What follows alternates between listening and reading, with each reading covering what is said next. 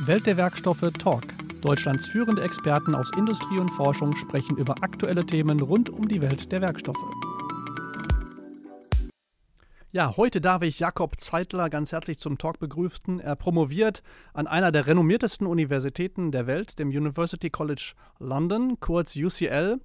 Ich habe nachgeguckt, die Liste der Alumni und Forscher des UCL umfasst bislang 30 Nobelpreisträger und äh, drei Empfänger der Fields-Medaille. Mal gucken, ob wir Nummer 31 heute hier sitzen haben. Aber das, das, wird die Zukunft zeigen.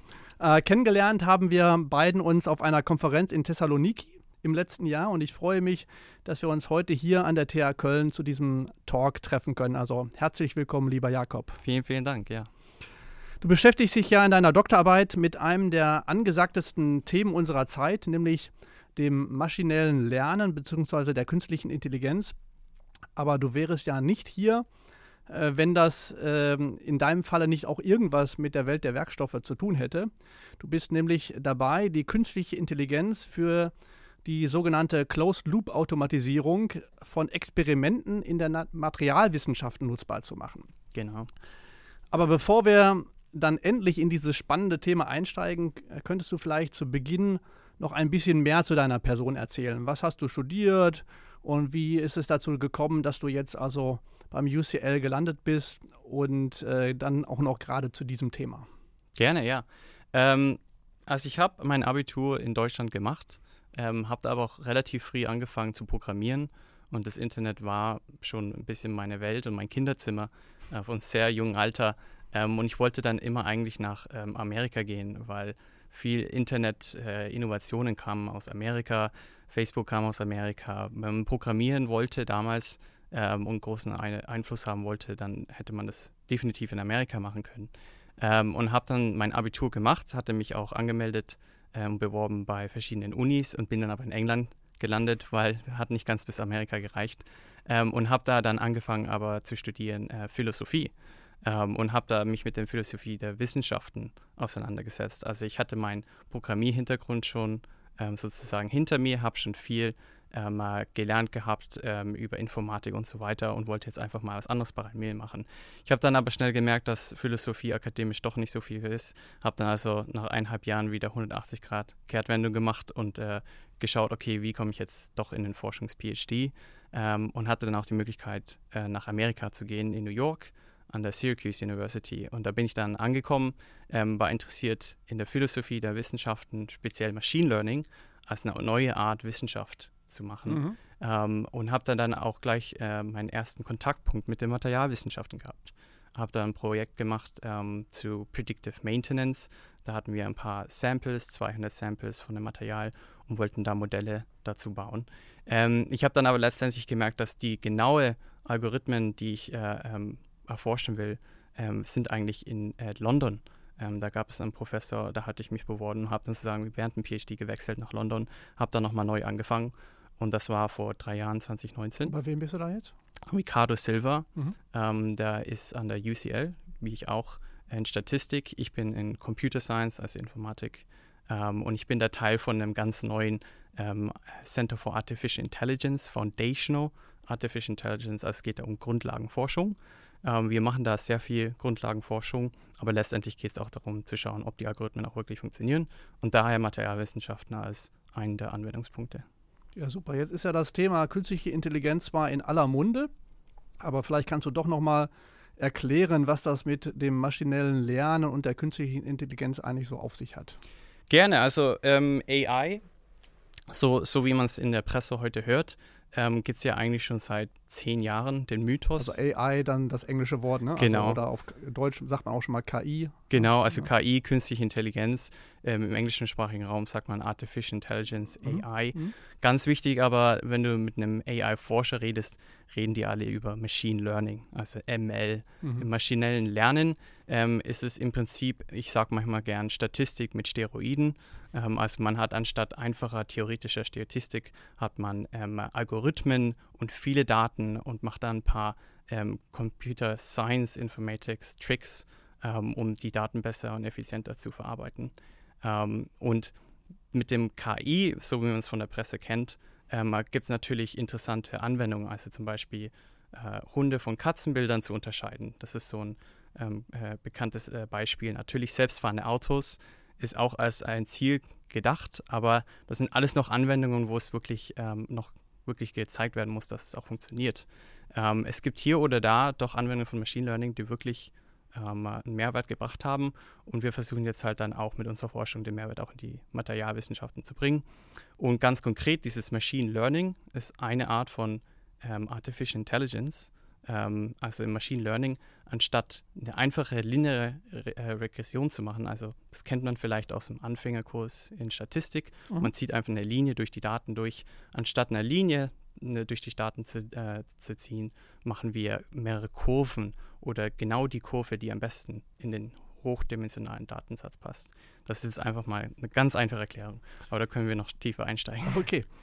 Ähm, aber so, wo kann ich denn jetzt die KI oder wo kann die KI eine Hilfe für die Arbeit im Labor im Allgemeinen und jetzt sagtest du ja schon Materialwissenschaften im Speziellen, wo kann das da eine Hilfe sein? Genau. Ähm, das äh, Grundprinzip, das man im Machine Learning hat, ist, man möchte eine, ein Modell lernen von, von einem System. Ähm, also man könnte jetzt zum Beispiel ein Material nehmen, zum Beispiel ein, ein biosynthetisches Material. Sagen wir, das ist ein, ein, ein Bakterium, das wächst in verschiedenen Temperaturen. In, in, in dem, wenn es zum Beispiel 10 Grad ist, wächst es vielleicht ganz langsam, aber wenn es 40, 50 Grad ist, ist es vielleicht zu heiß. Also man möchte den Optimalpunkt finden äh, in einem mathematischen Modell. Also in der Wissenschaft machen wir Modelle.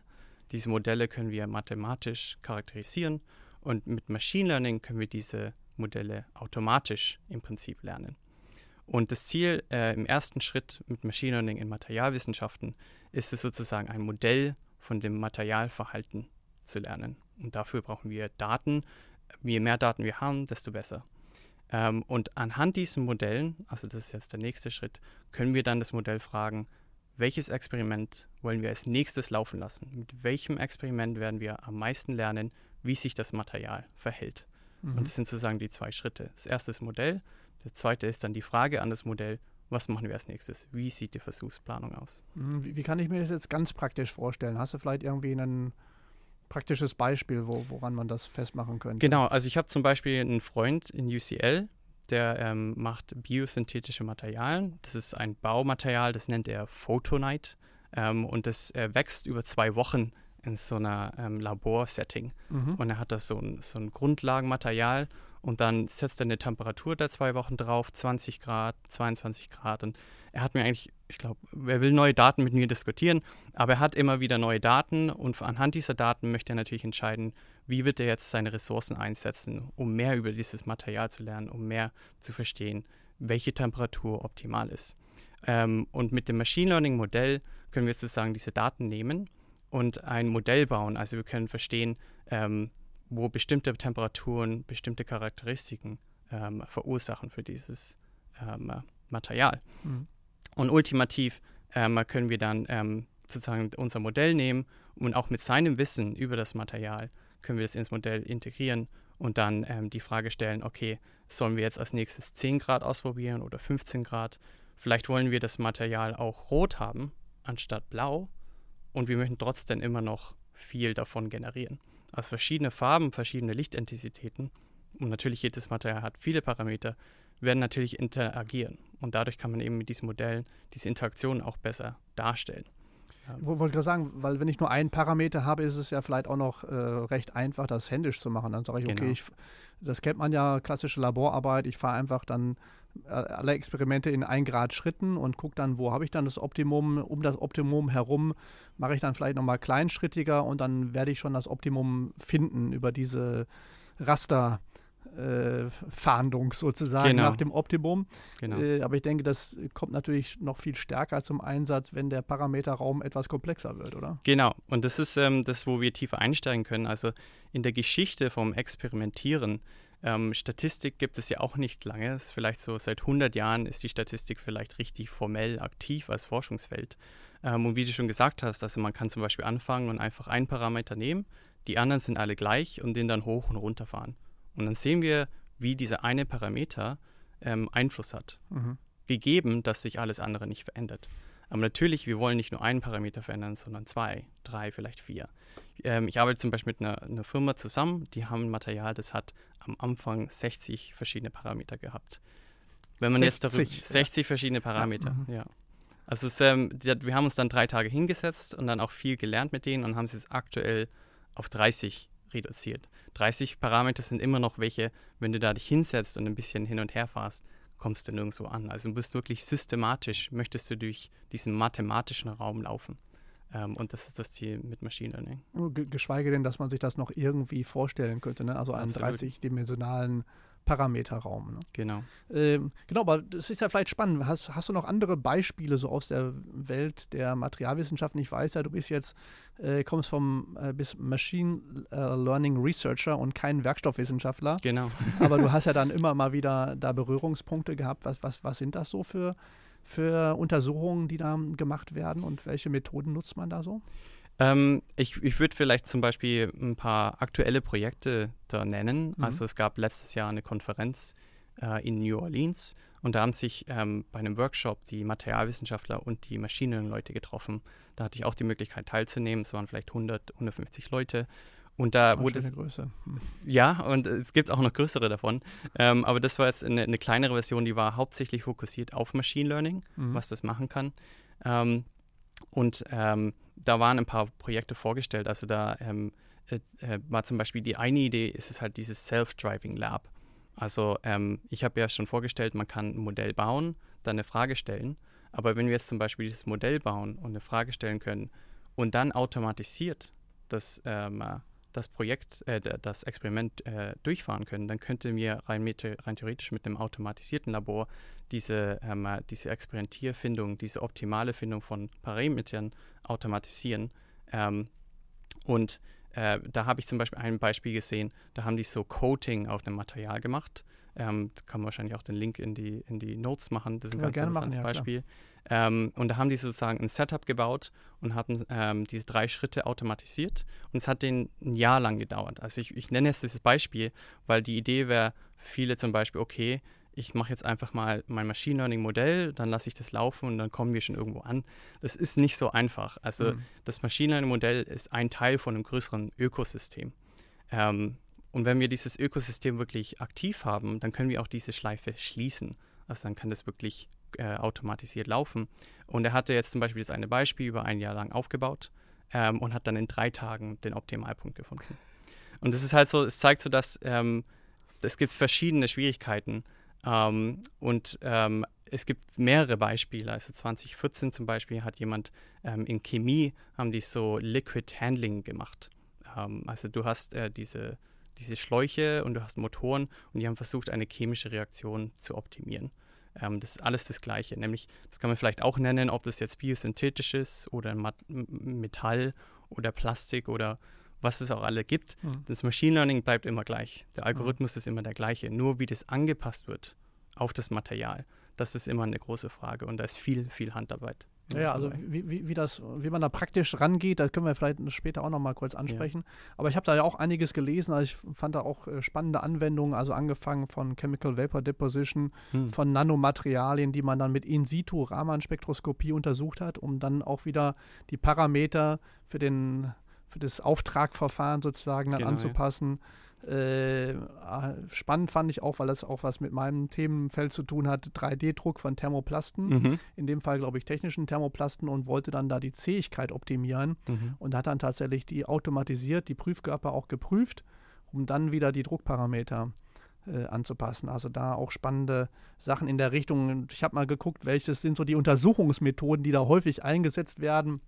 Das waren nur ganz klassisch verschiedenste spektroskopische, chromatographische äh, Röntgenuntersuchungen und aber auch zum Teil äh, mechanische Tests, äh, weil das kennt man ja aus der Industrie auch, dass da mhm. schon einiges auch um, ähm, durchaus vollautomatisiert ähm, umsetzbar ist. Ja. Genau, also finde ich ähm, schon sehr spannend und ich habe dann auch gelesen, gerade bei diesen 3D-Druckversuchen, ähm, konnte man also dann das Optimum erreichen innerhalb von zwölf Stunden, ja. während man also bei dem klassischen Test, weil das hat man da tatsächlich ver versucht zu vergleichen, äh, einen Monat gebraucht hat. Mhm. Und das Optimum war dann noch 30 Prozent besser als das, was man in diesem einmonatigen Untersuchungen herausgefunden hat. Genau, ja. Also da äh, passiert schon äh, eine ganze Masse. Also je, je mehr dann jetzt also so eine KI mit äh, dann weiteren Daten aus optimierten Versuchen gefüttert wird, da steckt dann ja eigentlich die Intelligenz. Ne? Also die wird dann immer intelligenter und kann also immer genauere Vorhersagen für optimalere Versuchsparameter machen. Kann man das so bis hierhin, sagen wir mal, so ungefähr so zusammenfassen? Genau, das kann man so sagen mit einem Sternchen, nämlich, dass die statistischen Annahmen gegeben sind. Mhm. Uh, und das war es eigentlich schon. Aber was sind denn die statistischen Annahmen? Also die statistischen Annahmen sind meistens, dass es normal verteilt ist. Ähm, und was dann ähm, eigentlich auch viel hilft, ist, dass da äh, wenig Noise in den Measurements sind. Also ähm, das heißt, ähm, man hat immer einen Messfehler mit jedem Instrument. Ähm, und wenn man viele Daten hinzufügt, die einen großen Messfehler haben, dann hilft es sehr, sehr wenig. Es ist theoretisch immer noch hilfreich, aber ich sage da immer persönlich, lieber hätte ich zehn gute Datenpunkte als eine Million schlechte. Mhm. Ähm, also das Machine Learning ist da, äh, kommt darauf an, welchen Algorithmus man nimmt, ist da schon sensibel. Also wenn du schlechte Daten, das heißt auch immer Garbage in, Garbage out. Ähm, also wenn du schlechte Daten den ja, Müll man hat ja Fehlerfortpflanzung dann quasi, ne? Oder ja. die, ja. Mhm. Ja, und ähm, von dem her, jeder Datenpunkt hilft, aber jeder Datenpunkt hilft auch, wenn es ein negatives, also wenn es ein fehlgeschlagenes Experiment ist, ist es mhm. immer noch hilfreich. Das kann man immer noch statistisch verarbeiten. Ähm, wenn hingegen die Daten zum Beispiel, wenn, wenn der Praktikant falsche Zahlen eingibt, dann kann das ganz schnell ganz schlecht gehen. Also man muss wirklich auf die Qualität der Daten achten. Ähm, aber generell der Satz von mehr Daten helfen ist absolut korrekt. Ähm, wenn man, je, wer auch immer am meisten gute Daten generieren kann, gewinnt im, im Rennen zum besten Material. Genau, und das, und das System erkennt ja, okay, mit diesem Datensatz bin ich jetzt schon wieder näher rangekommen an das Optimum und kann daraus dann wieder seine Schlüsse ziehen. Ne? Genau, also jeder Datenpunkt ähm, äh, äh, hilft uns, diese, diese Unklarheit über den, ähm, über den Solution Space, also die Unklarheit, mhm. was die richtige Lösung ist, zu verringern und eine genaue Aussage zu treffen. Hm, jetzt habe ich auch gerade schon dieses Beispiel gebracht, äh, um wie viel schneller man da das Optimum erreicht hatte. Du hast ja auch gesagt, in deinem Beispiel, die haben zwar ein Jahr gebraucht, um das System zu entwickeln, aber genau. dann hatten sie es innerhalb kürzester Zeit dann tatsächlich das Optimum gefunden. Ja. Aber beschränkt sich jetzt der Nutzen der KI äh, darin, möglichst wenig Experimente machen zu müssen und damit schneller ans Ziel zu gelangen äh, oder dem Optimum näher zu kommen? Oder was würdest du sagen, wo liegen ähm, noch weiteren Nutzen für die Forscher, vor allen Dingen, wenn wir von so einem äh, SDL, also diesem Self-Driving Lab, Self Lab sprechen ja. würden? Ähm, ich denke, ähm, man, man, man, kann diese Berechnungen schauen. Äh, zeigt, man kann in Berechnungen zeigen, dass man zum Beispiel weniger Experimente braucht. Also wenn dein Materialexperiment viel kostet, das kann zum Beispiel sein, dass es 10.000 pro Experiment kostet oder dass es acht Monate kostet in Zeit, mhm. dann helfen diese Methoden auf jeden Fall. Also wo auch immer ein Experiment viel kostet, können wir Machine Learning nutzen, um mit den vorherigen Daten eine Annäherung von dem Modell zu bauen. Ähm, mit Machine Learning kann man aber auch viele andere Sachen machen im, Mat mit, im Material Science Space.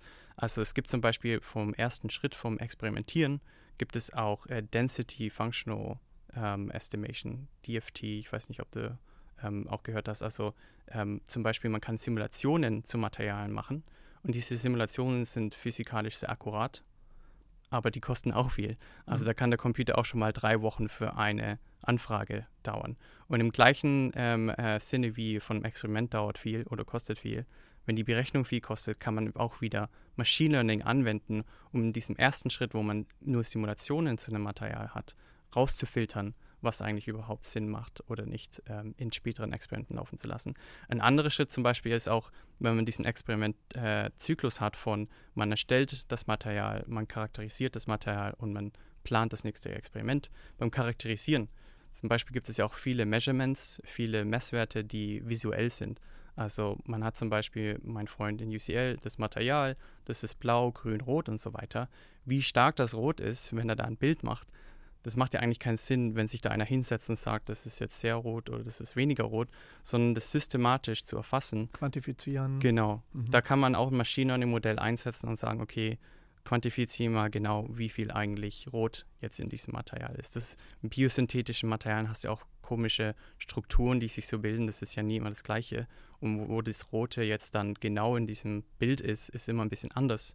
Ähm, und mit einem Maschinenmodell könnte man zum Beispiel auch Charakterisierung äh, besser machen. Ja, oder bei klassischen Werkstoffen einfach dann, welche Morphologie sich einstellt. Ne? Also oh, ja. äh, mikroskopische Untersuchungen sind, glaube ich, auch durchaus äh, gängige Methoden hier in diesem ganzen Feld. Genau. Also es sind alles, ähm, äh, alles äh, kleine Nischen, kleine Chains, kleine Ketten in dieser Value Chain, also wo man ein Material erforscht wo man Machine Learning einbauen kann. Mhm. Ähm, ich habe jetzt ein paar andere genannt. Das, worauf ich mich natürlich fokussiere, ist wie gesagt die Versuchsplanung. Mhm. Also wir haben die Daten, was machen wir als nächstes? Genau, wenn jetzt aber die KI, beziehungsweise jetzt, wir sind schon einen Schritt weiter und sagen, wir nehmen jetzt ein SDL, also Self-Driving Lab, äh, die Experimente selbst auch noch durchführt und damit äh, schneller zu besseren Ergebnissen kommt, dann muss man natürlich die ketzerische Frage stellen, wo braucht es jetzt eigentlich da noch den Forscher?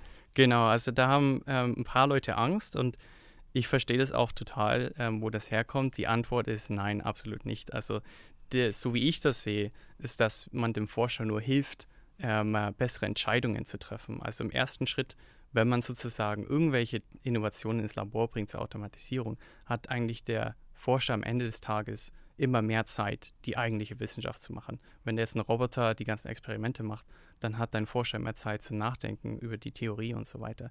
Natürlich, wenn es zur Versuchsplanung kommt, wo der Forscher eigentlich nachdenkt, bin ich jetzt auch nicht da, um mit Machine Learning den Forscher aus dem Job zu bringen, sondern die Machine Learning Models im, im Extremfall werden einfach nur dem Forscher sagen, hier bin ich wirklich, wirklich mit diesen Daten sicher, dass wir da etwas als nächstes machen sollen. Ob das dann Sinn macht, entscheidet immer noch der Forscher. Also jetzt zum Beispiel mit der Firma, ähm, mit der wir zusammenarbeiten für Leucht Nachleuchtmaterial, ähm, den schicken wir die ähm, äh, Empfehlungen von den Modellen. Aber die können zum Beispiel schon oft sagen, okay, aber das funktioniert nicht oder dieses funktioniert nicht. Ähm, und damit kann man zum Beispiel viele Fehler vom Modell ausmerzen. Mhm. Auf der anderen Seite, es kommen auch viele Empfehlungen, wo die sagen, okay, da habe ich jetzt aber noch nicht so drüber nachgedacht. Das ist jetzt vielleicht nicht das, was wir normalerweise machen, aber es sieht als eine interessante Idee Let's aus. Try. Genau. Und das ist vor allem dann, wenn man schon seit 20 Jahren Theorie gemacht hat, dann ist man noch in der Intuition unterwegs und denkt sich, ich fühle mich, dass wir vielleicht das hier hinzufügen oder hier die Temperatur ein bisschen höher machen, da könnte was sein. Wenn man das 20 Jahre lang gemacht hat, dann kann man vielleicht auch ein drittes Steinbein aufbauen und sagen, okay, wir haben jetzt alle diese Daten, jetzt machen wir ein Machine Learning Modell und fragen das einfach mal, was es davon hält. Ich, ich, glaube vor allen Dingen von der Situation, von der wir uns äh, gerade entwickeln, ist es auch unkritisch, weil wir lauter Leute haben, die es gewohnt sind, im Labor zu arbeiten. Mhm. Und jetzt sozusagen das dazu bekommen als statistisches Hilfstool, genau. äh, was Arbeit abnehmen kann, neue Wege aufzeigen kann, Prozesse beschleunigen kann.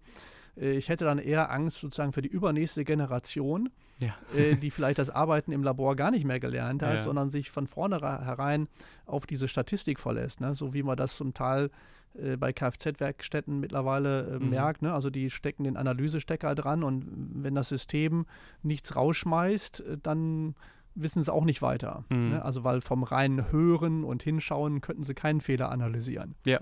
Du verstehst, was ich meine? Also, Absolut, ja. Ne, also wir kommen eigentlich jetzt aktuell von einer guten Situation, aber äh, wir sollten eben gucken, dass wir tatsächlich die, zumindest in der Ausbildung dieses klassische, diese klassische Laborarbeit ziemlich sicher nicht unter den Tisch fallen lassen, sondern sagen mündige Wissenschaftler äh, heranbilden, die in der Lage sind, eben äh, A, dieses Machine Learning ähm, zu füttern, mhm. die Rahmenbedingungen festzusetzen und dann eben auch die vorgeschlagenen Ergebnisse interpretieren zu können. Genau. Bin ich absolut der Meinung. Ähm, ich war zum Beispiel in einem Labor, ähm, also ich wohne in, in Oxford, war in einem Physiklabor, um mit denen zu reden, wie kann man eigentlich äh, die Kalibrierung von neuen Messinstrumenten optimieren. Mhm. Das ist nämlich der gleiche Prozess auch. Du musst nämlich ein paar äh, Knobs ein paar Sachen drehen, dass es zu einem Optimum kommt, dass das Instrument richtig misst. Das war, glaube ich, ein Plasmareaktor oder so. Keine Ahnung, was das genau Aber schon wieder zu viele Knöpfe, um das mal so eben durchzuspielen. Es ne? war gerade noch so, okay, äh, das Problem war eher, die machen das einmal pro Woche für eine Stunde. Und wenn man diese Stunde wegnehmen könnte, dann wäre das eine Stunde mehr, wo der Wissenschaftler forscht. Ja. Es hat sich aber am Ende herausgestellt, nach zwei Stunden von unserem Gespräch, dass es die ähm, Undergrads machen. Also die lernen dadurch, wie diese Systeme eigentlich funktionieren. Ja. Und die wollen gar nicht das automatisieren, ja. sondern die sollen das lernen. Man, wenn das unkalibriert ist, dann holt man den rein, dann lernt er das und dann gehört es da zur Ausbildung dazu. Und deswegen habe ich dann auch gesagt, okay, gut, das macht ja gar keinen Sinn. Wir könnten es automatisieren, aber dann verliert er ja was. Also darum geht es ja auch gar nicht. Ja, ja, genau, weil das jetzt, das Setting war jetzt nicht eine Produktion, wo genau. man alle Zahlen nach oben treiben musste, sondern genau. hier war auch Teil Ausbildung und dann ja. hat man die Ausbildung eben auch gelassen, wo sie ist. Ne? Genau, und auch in der Produktion, wenn man Produktionsleute hat, die haben, wie gesagt, deswegen sage ich auch die immer. Soll auch ein Gefühl dafür entwickeln. Genau, ne? Theorie und Intuition. Ich sage da immer, die Theorie ist eines, aber die Produktionsleute wissen auch sehr viel, was abgeht. Die haben auch viel Intuition. Und wenn du es wegnimmst, dann verlierst du Informationen, die du auch einspeisen könntest. Ja, ich kann mich erinnern, als ich angefangen habe, in der Industrie zu arbeiten, als Entwicklungsleiter und dann äh, wollten die Leute im Labor natürlich nicht, dass ich an die Laborgeräte rangehe. Mhm. Ähm, ich meine, gut, sollte man sowieso keine Akademiker ranlassen, das ist eine Sache. Aber ich wollte da trotzdem ran. Ich wollte so ein Gefühl für die Materialien entwickeln, eine Intuition, wie du jetzt sagtest, genau. äh, für die Materialien, mit denen ich jetzt dann arbeiten würde, über die ich nachdenken musste. Ich, ich wollte da so ein Hands-on auch von bekommen. Ne? Genau. Vielleicht mit Thema Intuition, das ist auch ganz wichtig für diese Machine Learning-Modelle weil die Modelle kann man einfach auf die Daten einfach mal loslassen. Was eigentlich wirklich was bringt und was richtig Zeit sparen kann, ist, wenn du den Experten dann fragst, okay, wie sieht diese Verbindung zwischen diesen einen Parameter und anderen aus? Was mit Temperatur und Acidity? Mhm. Ist da eine Verbindung? Und die können dir oft sagen, ja, das sieht irgendwie in diesem Weg aus oder so. Die wissen das einfach. Hier gibt es einen Arrhenius-Ansatz und hier gibt es dies und jenes und so weiter. Genau, und das ist, äh, wenn man das Modell sagt, das Modell kann die Information aufnehmen und dann sofort gewisse Recommendations einfach ausschließen. Mhm. Einfach anhand der Intuition. Ja, sehr gut. Äh, ein bisschen anderes Thema. Jetzt ist ja in den letzten Jahren auch immer häufiger von Deep Learning, äh, also als der Königsklasse des Maschinen, maschinellen Lernens die Rede. Mhm. Könntest du uns hier vielleicht erstmal erklären, was darunter zu verstehen ist und äh, ob das in dem Kontext der Materialwissenschaften auch von Interesse sein könnte. Gerne. Also Deep Learning ähm, ist nicht mein ähm, Wissenschaftsgebiet, aber mhm. das von vielen meiner Kollegen. Also von denen höre ich das auch. So, so Overlap sozusagen. Genau, also es ist, ähm, es ist auf jeden Fall sehr beliebt. Ähm, es ist, äh, hat eine große Welle gegeben über die letzten ja. zehn Jahre. Es hat 2012 angefangen, als jemand äh, diese äh, Algorithmen genommen hat und auf die Grafikkarte im Computer gespeist hat. Also anstatt mit einem CPU haben sie es mit einem GPU gemacht. Und dadurch hatten die 30 Prozent höhere Accuracy auf einem bestimmten Benchmark. Also das war schon revolutionär 2012. Natürlich, was passiert genau im Deep Learning, ist, dass du hast sozusagen ein, ein Netz, ein Graphen ähm, an mathematischen Funktionen.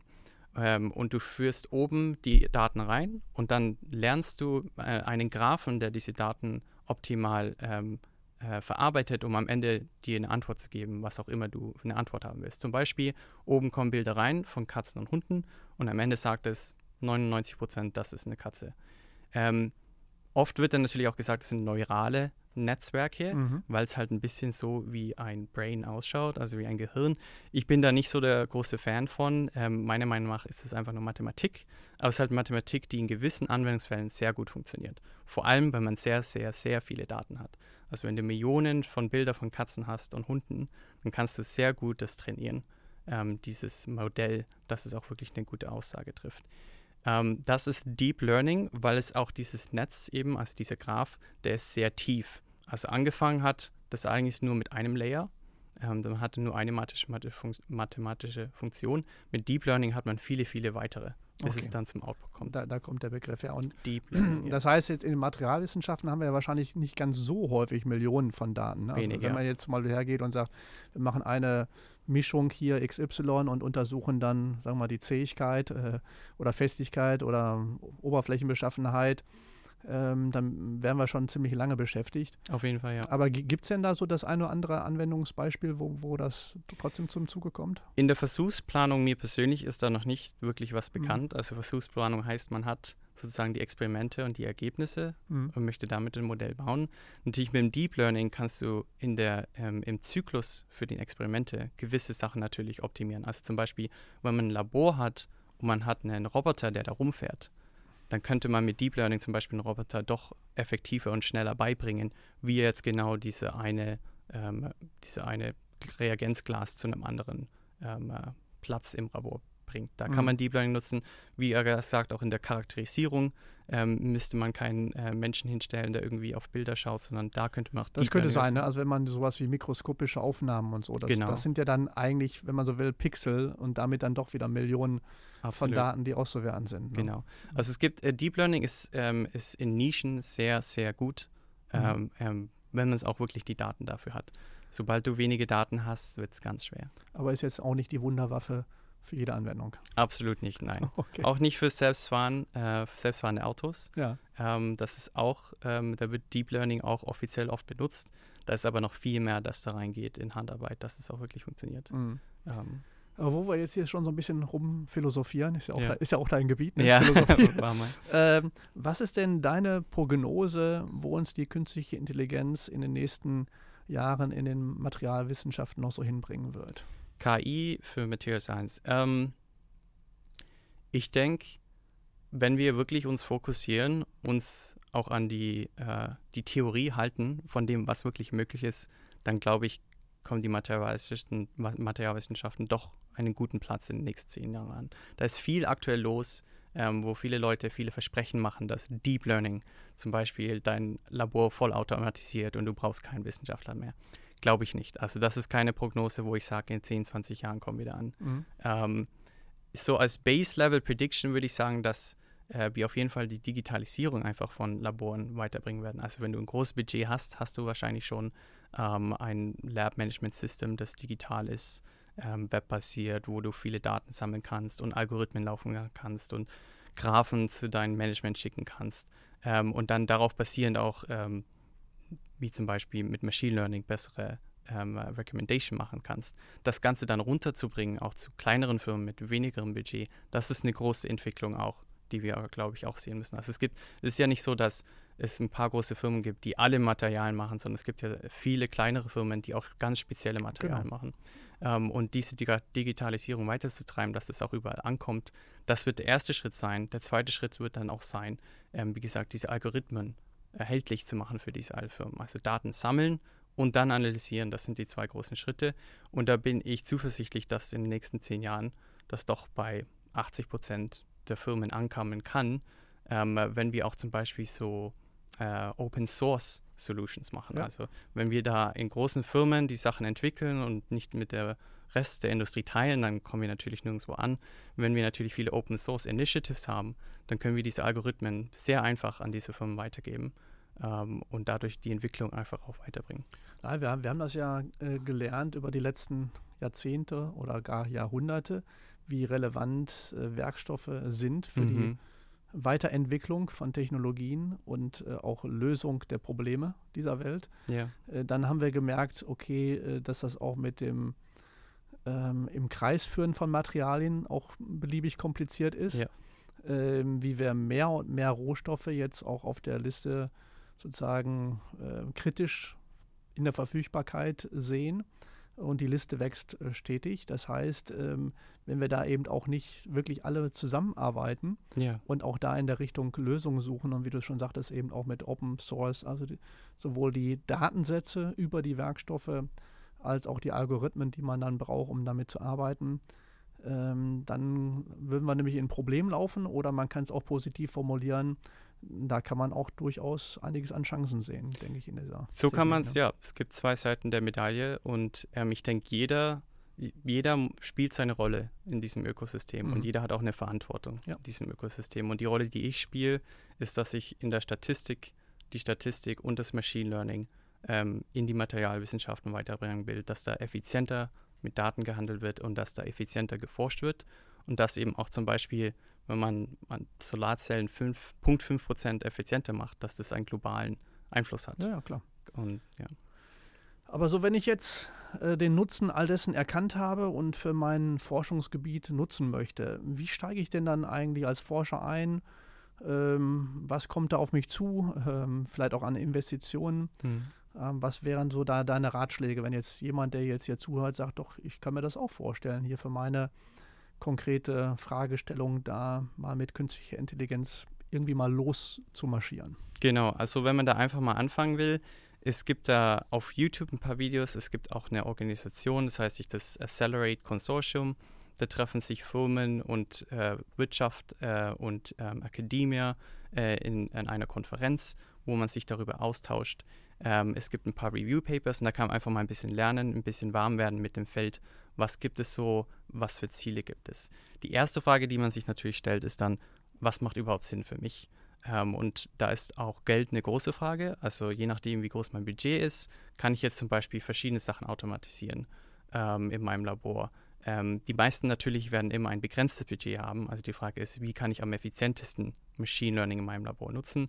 Und da würde ich zum Beispiel sagen, dass wenn man schon Daten hat, wir haben ja eigentlich meistens Daten, vielleicht sind die noch auf dem Papier in einem Ordner irgendwo, aber die kann man alle einfach mal in Excel reinbringen oder in eine Plattform ähm, und die einfach mal analysieren und schauen, okay, können wir überhaupt was von unseren aktuellen Daten lernen? Und wenn man dann zum Beispiel die Daten schon hat und dann ein bisschen Automatisierung im Labor reinbringen will, dann hat man ja schon diesen einen ersten Datenblock. Also im Workflow, Daten können wir schon sammeln, verarbeiten. Jetzt können wir zum Beispiel Synthete, Synthese automatisieren. Also wir holen uns einen automatisierten Ofen, für was wir auch immer machen, und den stecken wir jetzt am Ende von unserer Versuchsplanung an. Dann macht das immer und dann kommt was raus am Ende. Dann setze ich mich hin, messe es und mache die Daten wieder in mein Modell rein. Macht es denn Sinn für mich als Werkstoffwissenschaftler, mich mit dem Thema Machine Learning, sag mal, auch in der Tiefe zu beschäftigen? Oder würde es eher Sinn machen, dass ich sage, okay, ich hole mir jetzt mal so einen Experten wie dich ja. äh, mit an Bord als Machine Learning Researcher? Äh, oder braucht es das an vielen Stellen noch gar nicht? Ich glaube, praktisch gesehen, ich glaube, wir würden auch alle gerne immer alles machen, aber praktisch gesehen können wir das nicht. Ähm, und das ist auch, glaube ich, einfach eine, ein Learning fürs Leben, dass man zusammenarbeiten muss als Team. Ähm, und ähm, jetzt in meiner Erfahrung jetzt über die letzten Jahre mit Materialwissenschaftler, Materialwissenschaftler, vor allem mit dem Physi Physik- oder Chemie-Hintergrund, die haben eigentlich schon viel Intuition, wie Machine Learning eigentlich funktioniert. Man redet ja über Kurven, mathematische Formeln. Machine Learning ist einfach nur der nächste Schritt, das auch wirklich richtig effizient und statistisch zu machen. Aber das ist nicht die Aufgabe von Materialwissenschaftler. Die Aufgabe vom Team von einem Materialwissenschaftler und zum Beispiel Statistiker zusammen ist, gut zusammenzuarbeiten und gut zu interagieren. Also da muss man zusammen eine Sprache finden. Von dem her die Antwort ist eigentlich nein. Ich denke, man soll sich so viel damit beschäftigen, wie nötig ist. Ähm, dann aber auch jemanden wirklich guten finden, mit dem man dann zusammenarbeiten kann. Das sind verschiedene Portionen, äh, verschiedene Personen, wenn man in der Akademie ist oder in der Industrie. Ähm, und da muss man einfach schauen, das ist auch eine Frage der Zeit. Es gibt ja generell wenig Leute, die Machine Learning machen können. Und dann gibt es noch viel wenigere, die sich da mit Materialwissenschaften beschäftigt haben.